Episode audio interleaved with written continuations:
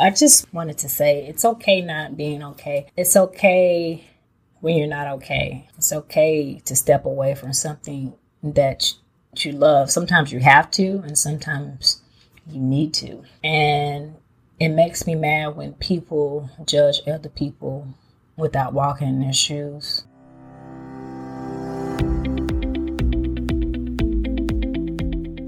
Welcome to Running is Cheaper Than Therapy podcast. I am your host, Dr. Ouida L. Brown. I inspire and promote movement. I explain how running adds to life from a mental wholeness aspect, how obstacles can be overcome in life to make it to your finish line. Welcome to Running is Cheaper Than Therapy, episode 36. Season three. Yes, season three. I want to thank each and every one of you who are faithful listeners. I appreciate the support in this new endeavor. I did not realize how much work would be involved in producing a podcast. It's fun, but it's a serious commitment. And I thank you for listening. I thank everyone for giving me words of advice and encouragement along the way. If it's your first time listening, welcome. Today, season three, as a solo episode. I wanted to talk about mental health. It's okay not to be okay. Running is cheaper than therapy, the name of my podcast, as well as the name of my book, started as I started running Initially, running was to help me lose weight because I was clinically depressed after my mother passed away with breast cancer. It became a part of my therapy. I say it was cheaper than therapy because I had to seek professional counseling. I started running in 2008. Since then, I have picked up triathlons, so running, swimming, cycling. Um, and I also been skiing since 1998. I think I got addicted to it around 2007 or 8 after I purchased some skis. And then I started ski racing. I'm not sure where I got this adrenaline junkie, but um, our passions are a part of me. The reason I kind of wanted to talk about this subject was the Olympics is going on now this will be aired following the Olympics. It is currently the second week of the Olympics.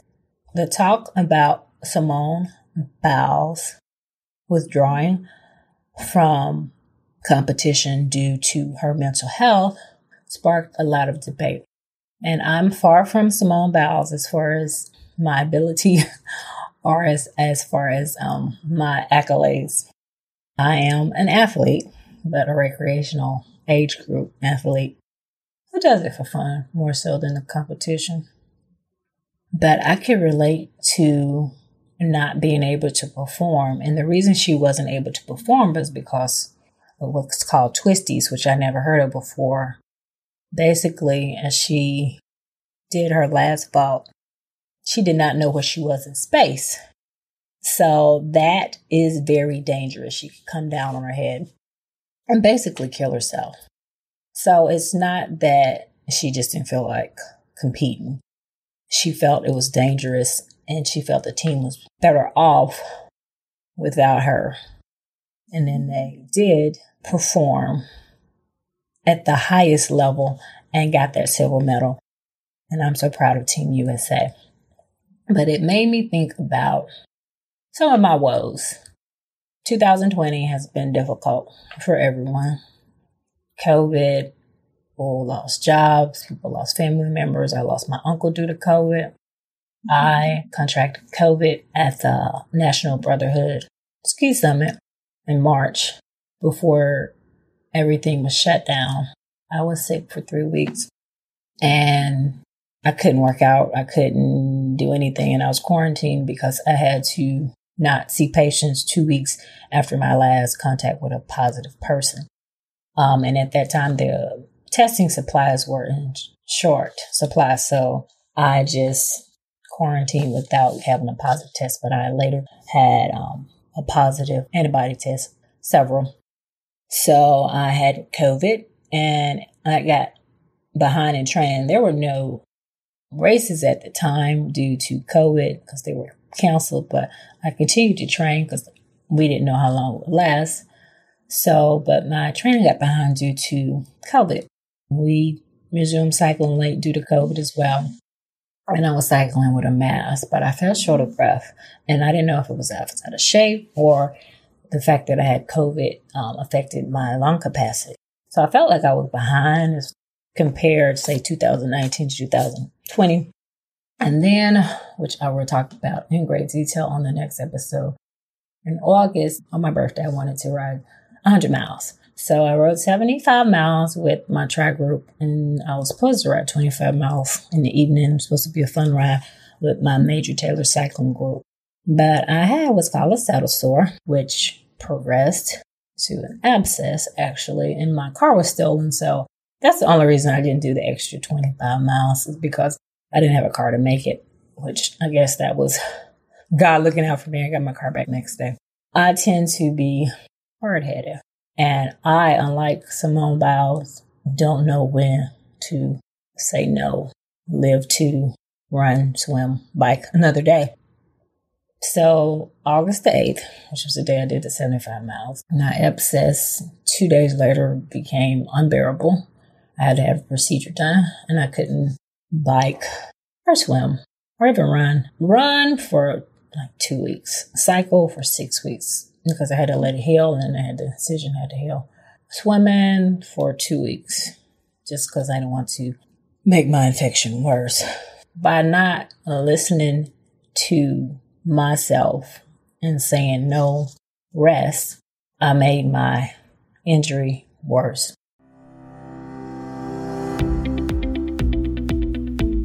Season 3, we will continue the new segment called Ask the Doc. If you have any questions related to musculoskeletal injuries or musculoskeletal health, go to my website www.weouilife.com. Click on the tab Voicemail, leave your voicemail, and select Messages will be aired and answered on the segment. Now, back to the show. Too often, we, I think, particularly we Americans, it's go hard or go home and that's not always the best philosophy. Sometimes go hard makes you go home eventually, for lack of better words. So this was in August of last year. Following that, I tried to train, but no races at the end of the year. During this the summit where I contracted COVID, a ski race, and in my last run, I fell. My knee hurt a little bit, but it was the last day, last two days of our trip. So I finished skiing that day and it started bothering me toward the end of the day. And the next day it bothered me a little bit, but I figured it's the end of the trip. And prior to everything being shut down, I had another trip planned. So my knee kept bothering me on and off. I had several treatments, therapy, injections, but it'll get a little bit better. But trying to progress my running, it continued to bother me. I could swim, I could bike. So in December, it was still bothering me. I was about to actually try to go on a ski trip. So I ordered myself an MRI. Being a doctor sometimes does have its privileges, although I think I'm one of the worst patients ever, because again, I don't sit down. But uh, when I got my report back, even before seeing the films, I had a partial ACL tear, which I thought was overread at the time, a meniscus tear, and a cartilage injury. So as soon as I saw the report, no wonder I'm not getting any better. So I had surgery in December. I was in a brace for four weeks. So my rehab was a little slower than a typical, say, meniscus tear because I had the ACL. It wasn't a complete reconstruction, but he used anchor to secure it. So my rehab was slower than I anticipated. My goal was to do one or two full Ironman races toward the end of this year, 21. and do a half September and do some smaller races earlier in the year. I had initially signed up for Tulsa, but in order to compete in Tulsa, I needed to start training around the time I was having surgery. But I decided to go support my friends because several of them were racing in Tulsa. So that was kind of my motivation to help kick my training in high gear. But my knee rehab was really slow. Right now, I can, the most I can run is say two hours. And cycling has been slow. I got a saddle sore, but this time I actually sat down, which is very painful. So I shut down. I got an injection. It took about three weeks for it to get better. And then the day I caught myself resuming cycling, I crashed. And I've never crashed. I've actually raced. I ride all the time. I'm a very safe cyclist, but I was riding on the lakefront, practicing some racing techniques, cornering. I was riding on the lakefront path, and it seems like the sidewalk turns abruptly without warning, and there is sidewalk, and then there's grass, and there's a hole in between. So I was going so fast, I wound up in that hole, and I tried to take the hole without falling, in the the hole took me out. So I fell. I landed on my left shoulder, which is my good shoulder. So I got to mention my shoulder issue. So I landed on my shoulder. Two gentlemen were on the path walking. They had just helped this other gentleman who fell less than a minute before I did. Because the first thing they said was, ma'am, the blood on the sidewalk is not yours. You are bleeding, but that blood is not yours. So they helped me up, grabbed my phone because it flew out of my back pocket, grabbed my bike, and then I went and sat by the gentleman um, who had fallen a minute before me. He was fine, but he was waiting on someone to take him home. I sat there a few minutes, got my bearings, and then rode home. It was very painful riding home because it was hard to grip the steering wheel and my arm was hurting like crazy. I had bad road rash to my shoulder as well as my elbow, and I skint my hands so, and sprained my wrist, so it was hard to grip the handlebars and the steering wheel. So I made it home, and I'm still recovering from the road rash. I'm being a little conservative as far as swimming because I don't want to get infected. I always think about what would I tell my patients, and I'm very conservative, so I'll probably wait two weeks uh, before resuming water, particularly lake water um, and it was, it's hard to run because the up and down motion puts pressure on the road rash and the road rash is basically the burn. So it's a lengthy healing process. Um, been tired lately and I figure it's just my body trying to heal. I've been making sure I get my protein. Um, be happy to resume cycling. And if I got to mention when I started running, not only was my knee bothering me, but I was having foot pain. I figured my body was just getting used to running. Sometimes when you have one injury and you resume your sport, you get another injury. I don't know if you're a football fan, and I'm certainly not a cowboy fan, but Dak broke his ankle. If you saw, it was really a gruesome injury. Um, and he's having problems with his shoulder, which is example. But again, I'm not a cowboy fan. I'm an Eagles fan, but that was just an example that came to mind. My foot issue is better. My knee is better. Um, also, my shoulder started bothering me. I have a partial thickness rotator cuff tear, which I've had since 2015. When I started increasing my bike distance, my shoulder started bothering me, particularly on my tri bike because I'm in the aero position. So you're basically on your elbows. And I correlated, like my shoulder started bothering me the day after I did a long ride on my tri bike. Because I usually do my long rides on Saturday on my tri bike. So my shoulder's been bothering me. My knees been bothering me. Um, then I have a saddle sore. Then I get in a bike crash. So it's like my good shoulder is resting because I can't swim right now. My good shoulder is beat up with the road rash. My wrist still bothers me a little bit. So I feel like I'm falling apart. I've come to the conclusion that an Ironman is out the question this year, unless there's just an act of God, and I didn't know how to believe in God, but that I can get into Ironman shape, which is a significant shape. And I don't want to just finish.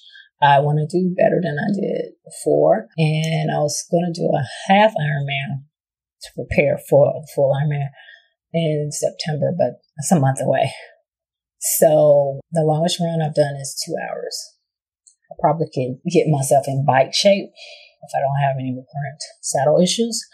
But swimming hasn't been consistent due to COVID and due to my shoulder. So it's not really worth stressing myself out to try to get back there. But I realize so much of who I am is what I do. I don't mean being a physician, which I love my job, but during COVID, things have been really slow.